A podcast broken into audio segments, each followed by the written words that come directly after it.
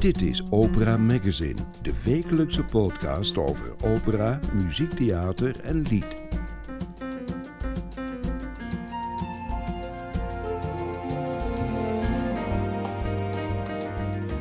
In deze aflevering van Opera Magazine hoort u. Matthew Rose is the guest in our Christmas special. The famous British bass talks about the music that for him represents Christmas. He loves carols. Welcome to Opera Magazine, the Christmas edition.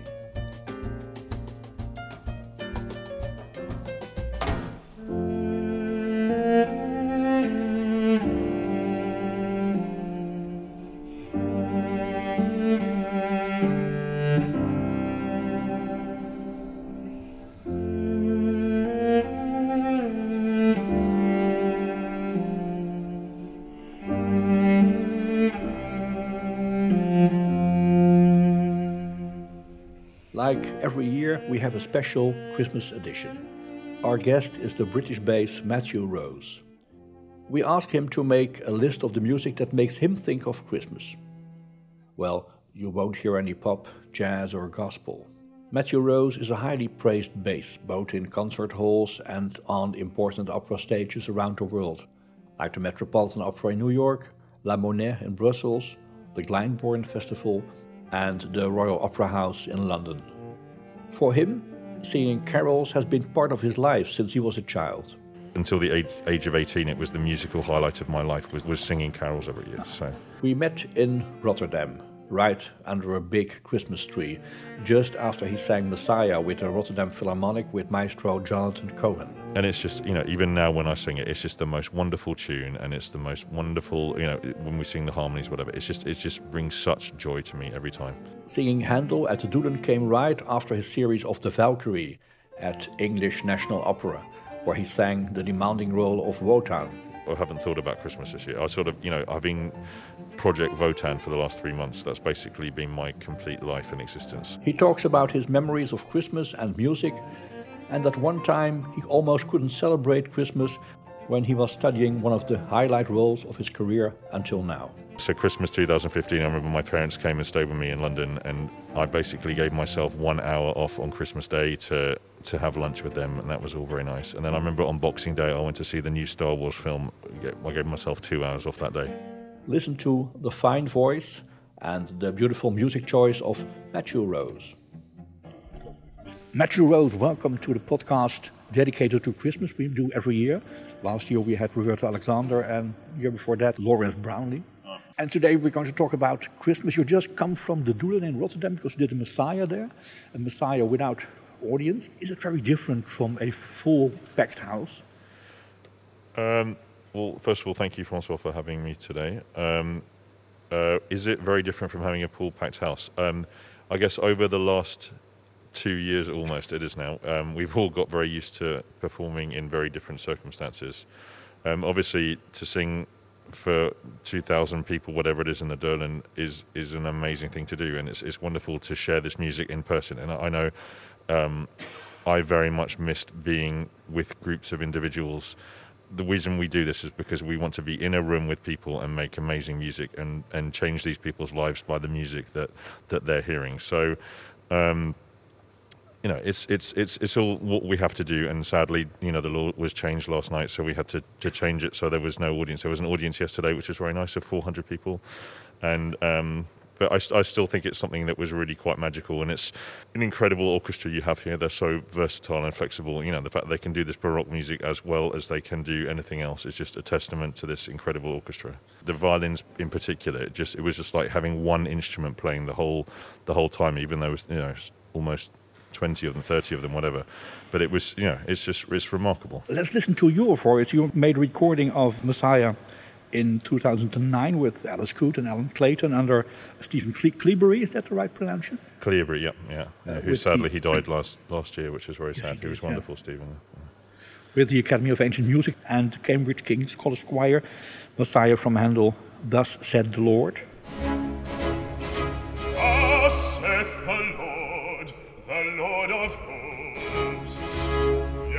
dance a little while, and I will shake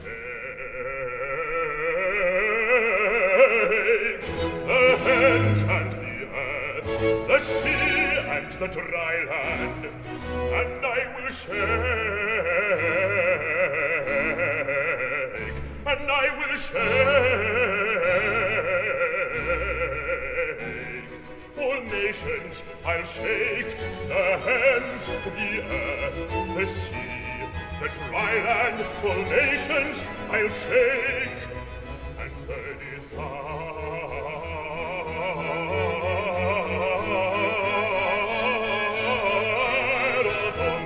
nations shall come. The Lord whom ye seek shall suddenly come to his temple. The messenger of the covenant whom ye delight in. Behold, he shall come, saith the Lord of hosts. Does singing Messiah bring you in a Christmas mood? Um, yeah, I mean, like you have your tradition here of doing the Matthew Passion at Easter in the UK is very much a thing that everyone does the Messiah for Christmas. So um, it's something that that every year one looks forward to doing. Um, it's always normally the last thing one does before Christmas happens um, is to sing a Messiah, and you know it's it's a piece that we all love to do very much. You know, it's, it's just an amazing piece of music. You know, Handel wrote this in 16 days and it really is one of the great pieces of music. You know, from beginning to end, it's just it's just a miracle of how consistently wonderful a piece it is and how moving it is. You know, and I'm I'm not really a Christian person, but I, you know, I really love this piece and and how Handel was inspired to write something like this is just something that I look forward to every time I do it. I think for some reason Britain seems to be more a Christmas sort of country than Holland is, and lots of Christmas music coming from England. You've made a list of the music we're going to play that comes mostly from England because that's the country where Christmas carols are sung much more than here. Do you have any early memories of Christmas when you were young, when you were a kid? Again, you know, it's it's it's not just this amazing religious festival. It's also this midwinter reason for everyone to get together and to celebrate something and to bring light into our lives in a very dark time. You know, it's in in the UK, it's probably even more grim and dark than it is here in Holland. Um, so you know, at school every year I sang in the school choir, and we did we had a fantastic carol service, and we you know we learnt all these different carols every every time for for Christmas, and you know it's it's just such a rich um, amount of music, especially written in the UK. I mean, it's, it really is our one celebration in the year that we have where everyone gets together and, and celebrates something, celebrates life, I guess. Um, and, you know, we have all these hundreds and hundreds of different carols, either um, carols to be sung um, with the congregation or pieces that have been written for, for services. And I guess, I mean, I guess it goes back to the famous uh, King's College Cambridge service, which was broadcast on Christmas Eve, and it's something that everyone watches. Um, and you know, we all, the the service of uh, nine lessons in carols, you know, um, which is a very famous thing that was started many many years ago. Um, and so other people we at school we recreated that and we did that with you know with congregational carols and with with these wonderful carols that many composers have been inspired to write um, and you know it was a very it was, it was how I got into music really I guess is by by singing in these in our school choir and having this wonderful um, Christmas project to look forward to, and and and and you know, I just have such happy memories all the way through my school days of singing Christmas carols and doing tours to different places and doing lots of different concerts in different places. Of you know, it was it was really until the age, age of eighteen, it was the musical highlight of my life was, was singing carols every year. So. And how was that at home? Did you have special uh, traditions at home? I mean, I don't know how what you do here, but we eat. I guess we've stolen it from America. We eat turkey in the UK now. Um, so that was something we always did, and we went to midnight mass in the cathedral on Christmas Eve, um, with, which was just wonderful, and just uh, you know a whole cathedral full of people in Peterborough, um, which is where my parents moved to, um, with candles and just everything. And it was just it's just it's just a wonderful, happy celebration of life, isn't it? Christmas. Your list, the list you made up for, for music, doesn't contain any Mariah Carey or or Wham. I, I didn't know I was allowed such things. you could have, but you've chosen very classical, Yeah. very traditional music. yeah. Talking about carols, there's the Shepherd's Pipe Carol, written by John, Rutter. is Yeah, so um, John Rutter is sort of he's he's still alive, and he he's written lots of, I mean, somewhat cheesy, but actually wonderful Christmas carols. He's written over the last forty years, um, and and the Shepherd's Pipe Carol is something I remember from when I was 10, 11 years old, of singing with our school choir, and and I, it's just it's just a very happy, wonderful piece, and it, it says everything it needs to say about this time of year. Uh, it's very light-hearted. When you It's very to it. light-hearted. I mean, there's this this one. I mean, I, I put on Twitter the other day actually. that If I was going to have one Christmas CD, it would be John Rutter with his Cambridge Singers, and there's there's um, a CD called Christmas Night, I think it is, and it's just just every single piece on it is so wonderful. I'm not sure if Shepherd's Pipe Carol is on that. It's just it's just it's just wonderful, and it makes me very happy. We're going to listen to the Cambridge Singers and the City of London Symphonia, conducted by the composer John Rutter, uh, Shepherd's Pipe Carol.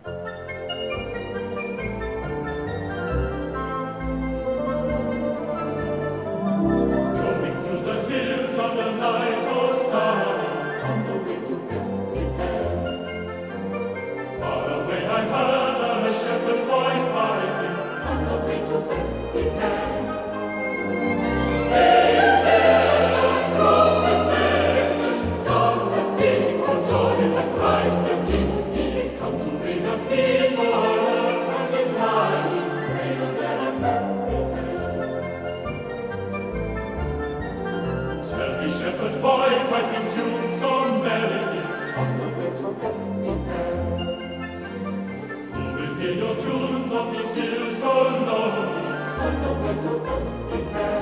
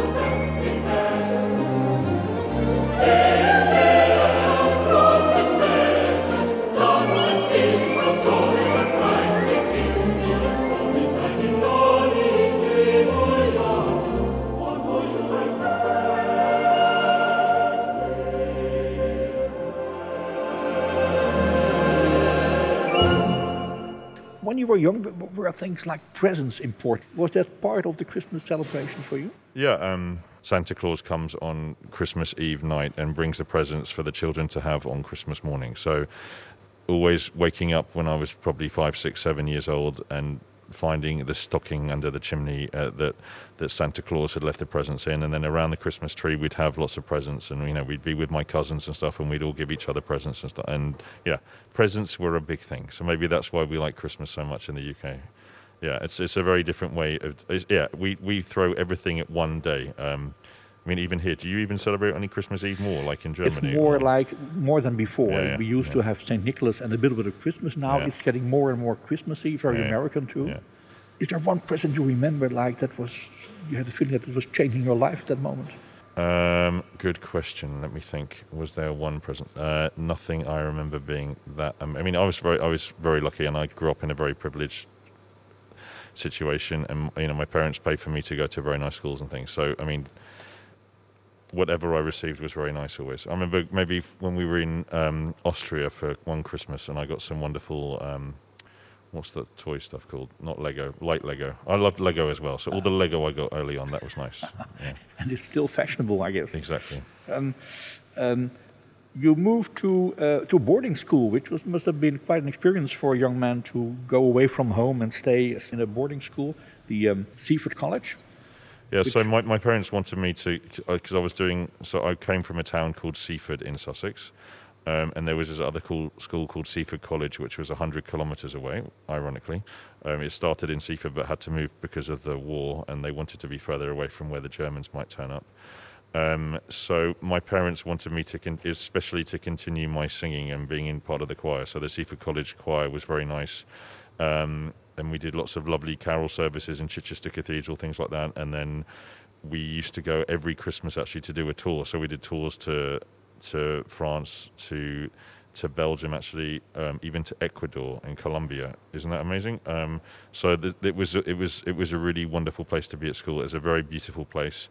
Um, in the middle of the countryside, there's a golf course there, which for me was the most important thing. Actually, um, I'm a I'm a I'm a large golf person, um, so um, yeah, it was it was. I mean, singing in the choir and all the way through was something very important to me. And in the last two years I was there, a wonderful music teacher came and he kind of changed my idea about what music was and what music could mean to me. And I sort of really, really got into music in a big way.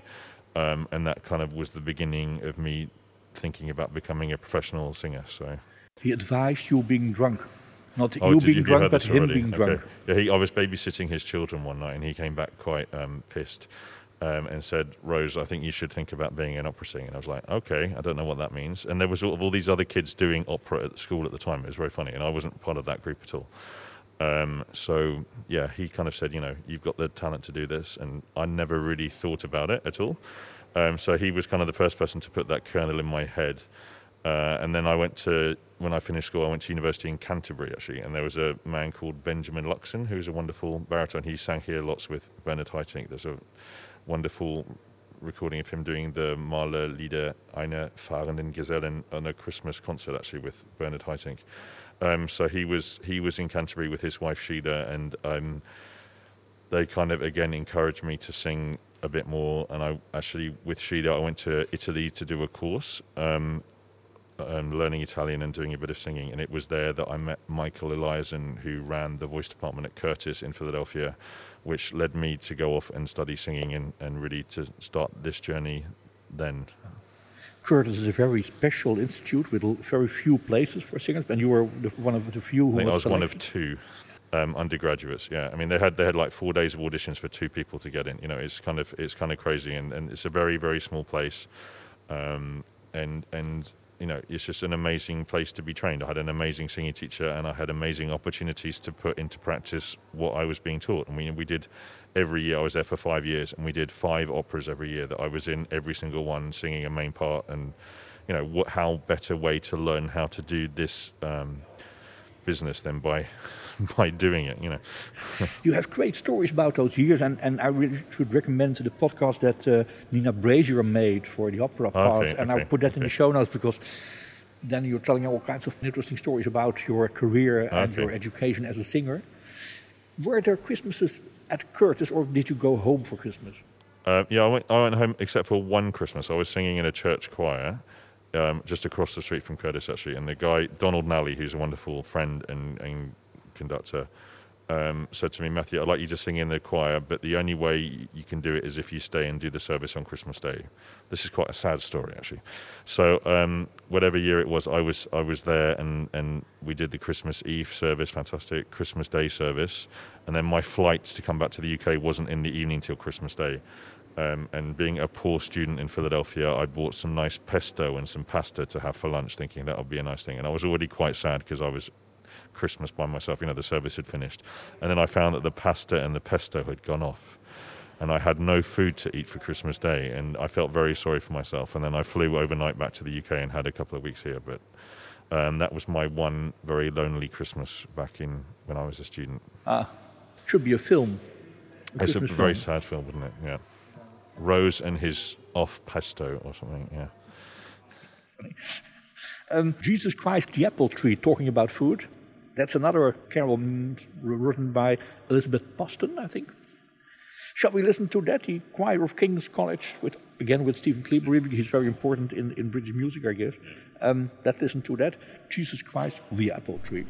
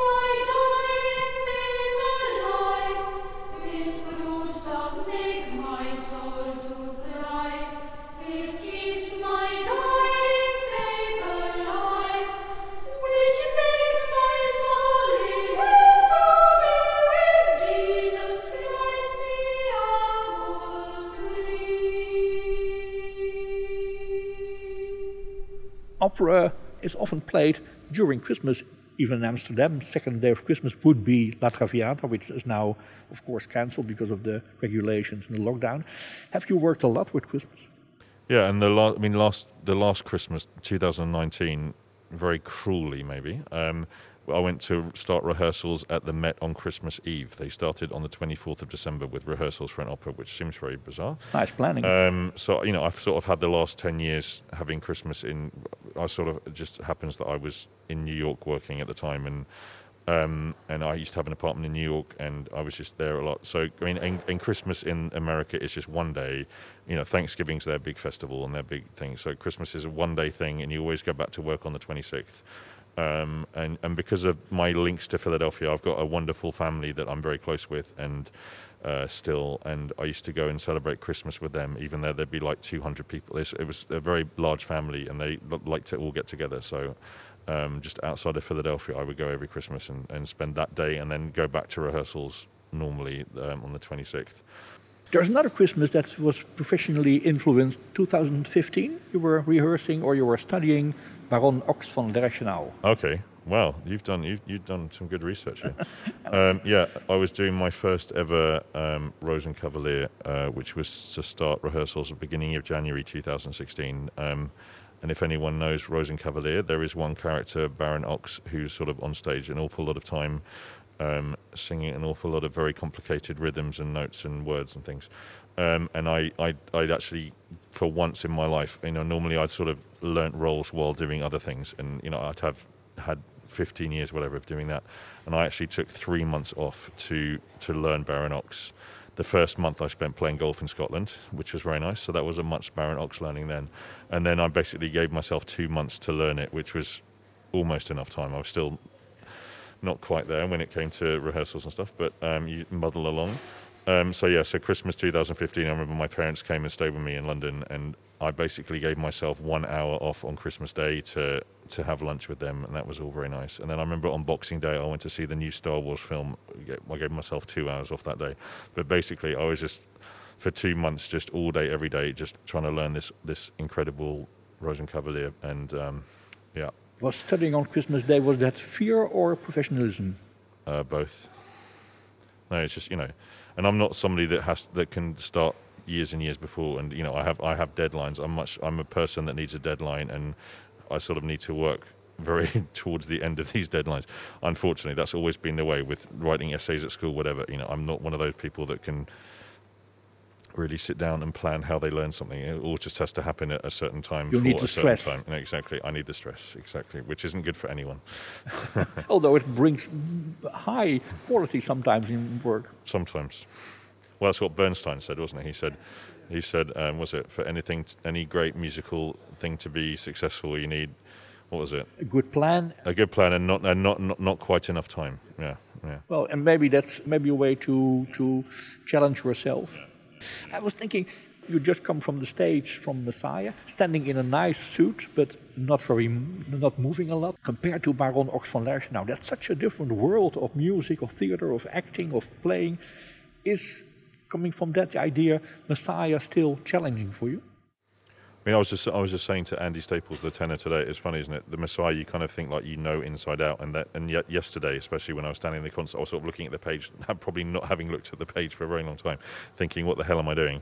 Um, yeah, and, and and doing a concert where you come and just rehearse. I mean, here we've had three days of rehearsal, and it's always, when with Jonathan Cohen, he always likes to rehearse properly. And then when you're doing an opera, obviously you you know you've learnt a piece over a certain amount of time, and then you come and you have you know like I've just been doing Wotan in London, and we had nine weeks of rehearsal or something, and then and then you do eight performances, and it's through those performances that you really get to know what that part is and to get it into your body. So you know, I knew singing Wotan, like singing Baron Ochs for the first time. I knew the first four or five or six were going to be me still kind of finding my way and learning how to do it. And then um, I'm afraid again in London, it was the first four or five or six that I really learned how to to do things. And you know, to sing Wotan, you need to be 100% on it. I mean, Baron Ochs is kind of it's a bit more.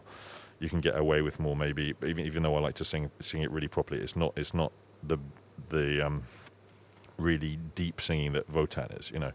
Um, and yeah, and, and learning where not to, to scream and shout at his angry his, his naughty children. So yeah, I mean, it's you know, it's just I, I love singing concerts. I love I, I at the end of the day, I feel myself as a musician who also has to act. I don't think I'm an acting singer. I think like I'm a musician that has to that that acts, and I can I, you know I enjoy being on stage, but you know at the end of the day, I'm a musician. Um, so you know, when we do an opera performance and the rehearsal period happens, the most wonderful day for me is always the day we just stand there and sing with the orchestra. You know, it's just the most wonderful thing. Sitzprobe. Um, the Sitzprobe, yeah, exactly. And so I love doing concerts. I've been very lucky to sing an awful lot of wonderful music, and you know, it's not just I, you know, even though I've just sung Wotan, it's just wonderful to come back and sing Handel and to go and sing Mozart and to sing all these different things. And and I just feel so lucky that I've had such a breadth of of musical experiences. And after weeks of Wotan in London, which was very successful, and everybody loved, especially your part in it, uh, Valkyrie, because it was the English version of the German opera. Um, uh, switching to Handel, is that a big change for your voice? See, I've been saying this for a few weeks now, but I mean, it's, I think I find the way Wagner wrote his music is most similar to the way Handel wrote his music than anyone else, actually, in just this very clever way he uses the arpeggios and going up and down and building the voice. And um, at the end of the day, it's the same notes, um, and you have to you have to sing the whatever you know. Okay, there's different um, there's different requirements singing Handel than singing Wagner, obviously. But at the end of the day, they're the same notes, and you have to sing it all. I think anyway, very beautifully and wonderfully, and, and in the body, and and so you know, I, I don't feel like I sang the Messiah any differently to how I sang any of Otan, actually, to be honest. Let's go back to the Christmas repertoire. Hark the Herald Angels Sing, and a carol again by the choir of King's College, Cambridge, with, with Stephen Cleobury. Is that carol music so central in your idea of Christmas and music? Yeah, I mean, this was always. Uh, I think still in the in the in the Cambridge. Uh, uh, the service of nine lessons and carols. I think it's the last the last carol that everyone sings together, and it's.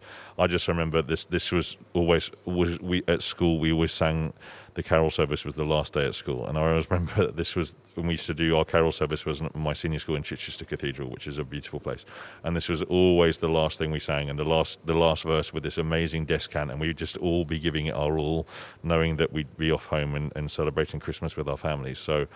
Um, and it's just you know even now when I sing it, it's just the most wonderful tune, and it's the most wonderful you know when we sing the harmonies, whatever. It's just it just brings such joy to me every time. Let's listen to that. Hark the Herald Angels Sing.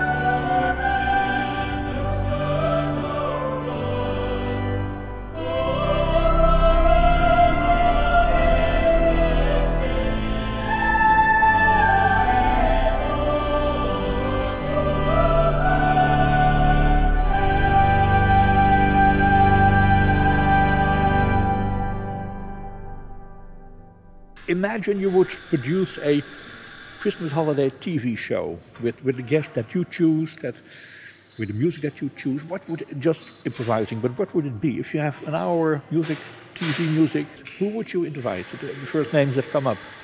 Um, so that's interesting. So, I mean, what I mean, I, I really believe in this this amazing classical music thing. So I wouldn't want to do anything that wasn't classical music. I mean, it would be wonderful to have, say, let's say, Rene Jacobs coming and doing some Christmas oratorio or something by Bach. The first part of that, although his recording I find astounding. Actually, Rene Jacobs' Christmas oratorio, and the, and it's the the I don't know what the, the music at the beginning of the second second part. I don't know what what it's called, but it's there's this like a very beautiful elegy, and it's just incredible. But um, so let's have Rene Jacobs doing some Bach. Let's have somebody else doing some Handel, you know, bits of Messiah, maybe some friends singing arias from Messiah. The choir of King's College, Cambridge. Why not? They can come and they can come and sing some carols. Or the Cambridge Singers with John Rutter. You know, these. I mean, I really I love the sound of the Cambridge Singers. You know, King's College, Cambridge is with boys and and young men, and then the Cambridge Singers, John Rutter used students from Cambridge, so it's it's young, wonderful sopranos, um, and and a and a young uh, alto tenor bass male section, um, and it's just I just love the sound of the Cambridge Singers in those recordings. Um, so I, I I just you know I'd have the top quality people I could possibly have to to do something. Yeah. And maybe Thomas Oliemans coming in and playing one of his his uh, pieces at the end. You know, he's a very impressive guy. He could come and sing some Frank Sinatra with the, playing the piano. And Yes, he's, he's very famous for doing fr- Exactly. French French Yeah, music now, yeah, but yeah. he's, you can do anything.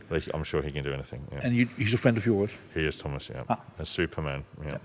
In the bleak midwinter, things I think something everybody knows from the Christmas repertoire, but you wanted the Darke The version. Harold Darke. Harold yeah. Darke. Um, there are two versions. There's a version by Gustav Holst, which is quite nice, and then the Darke one, just for me, is just so beautiful and poignant. Um, and it's you know it's a very human carol. It's it's a, you know it's a very much about what we as individuals can give to the to the Christmas story and to life and to people around us.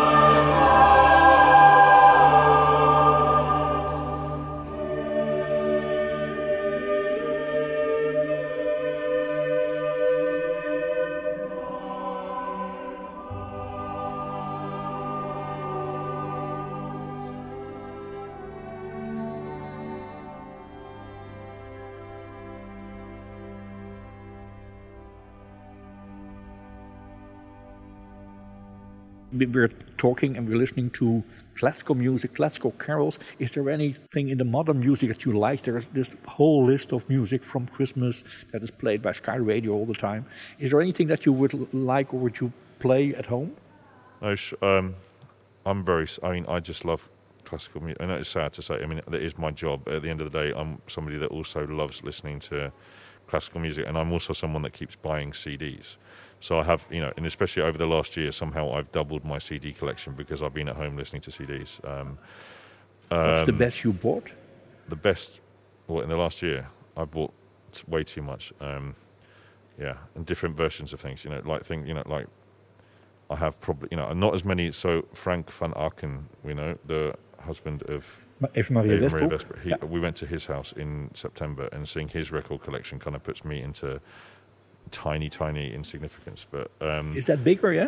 Oh, so he, he showed me his drawer of Valkyrie CDs, which was about 100 Valkyrie different performances, and then he had many more records even than, you know, it's just amazing. So I'm, I'm you know, there's certain pieces like Mahler's Second Symphony, I have probably 40, 40 CDs. Winterreise, I'm sure I have 50 CDs. Um, you know, all these Wagner operas, I probably have, you know, I think I counted 27 different ring cycles I have, you know, things like this. You know, it's, it's, I, I'm, I love classical music. I love that, you know, even if I, you know, and what I've learned over the last couple of years by not singing is that I don't need to be doing the singing. Just having the music in my life is enough. I love the music, you know, even if I find the singing a bit harder than I used to, um, and and doing this job a bit harder than I used to, I still have this unbelievable passion for music and for classical music and for it being done as well as possible. Does it bring comfort in darker times? Yeah, always. I mean, it, it brings everything every time, doesn't it? You know, it just, it just, I, I can't imagine my life without music. You know, and I, I speak, I speak to friends, and music really is my religion. It's what I live for. It's what I believe in. It's what I, I have the privilege of being able to, hopefully, give to other people. You know, this, this incredible stuff that people have written over the last 400, 500 years. We get to, to do it as well as we can, so that we can bring more people. Um, to get to know this stuff in the best possible way. I mean, what a privilege that it is that that is my job, and and and It's Christmas time almost. You're going back to England on a trip, on a winterreise, you can say. Shall we end with a song that you recorded? Win- you recorded Winterreise with Gary Matthewman in 2013. Die Krähe. Shall we end with Die Krähe, a very winterish song? Not about Christmas, but about cold, about snow, about traveling through the country. you you probably notice that I do it much slower than most other people. I mean, I kind of I really think of this this crow floating through the air. A lot of people like if you hear there's a Richter recording with Peter Schreier, and it's like ten times faster than me. Um, and Winterreise is such a special piece. Schubert is, you know, he was the first person composer I really got uh, into, I guess. He's probably my favorite composer, Schubert. Um, Winterreise has been a massive part of my musical journey, and, and you know how that poor Schubert, who was in this terrible, terrible state um, just before he died, he found this poetry, and he he was able to write such an amazing thing with these 24 poems and it, it really is one of the miracles of, of classical music and it's one of the great privileges of my life to have got to sing, sing this music in the way I want to sing it so you'll notice Krähe is a bit slower than most people do it but it's how I believe it should be done and that's that's why we do this is because we have to do it our way and how lucky we are to do that And that's why we love listening to you when you speak, but we even love you more when you sing. Thank you You're so going much to sing in many opera houses next year, I hope. You're doing, doing Lucia and and Don Carlos at the Met, yeah, and then and then actually in, in La Monnaie we're doing Rosenkavalier, so so that will be that was cancelled a couple of years ago, so that will be such a privilege to do that in that wonderful opera house in, in Brussels. something to look forward to. Let's hope it, touching wood here. Thank you so much, Matthew Rose. Thank, you, Francois. Thank you.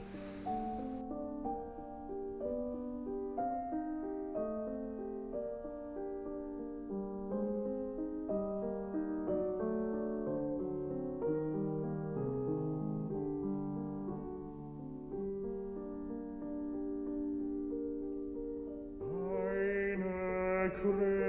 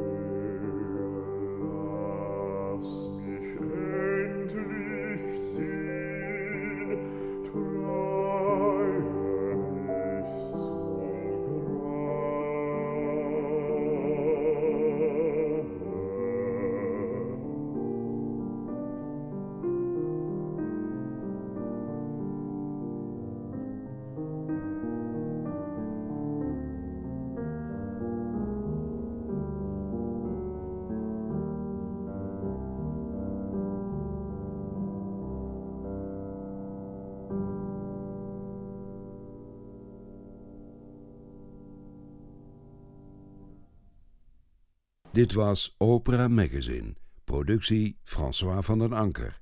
Meer informatie en de volledige opera-agenda vindt u op www.operamagazine.nl.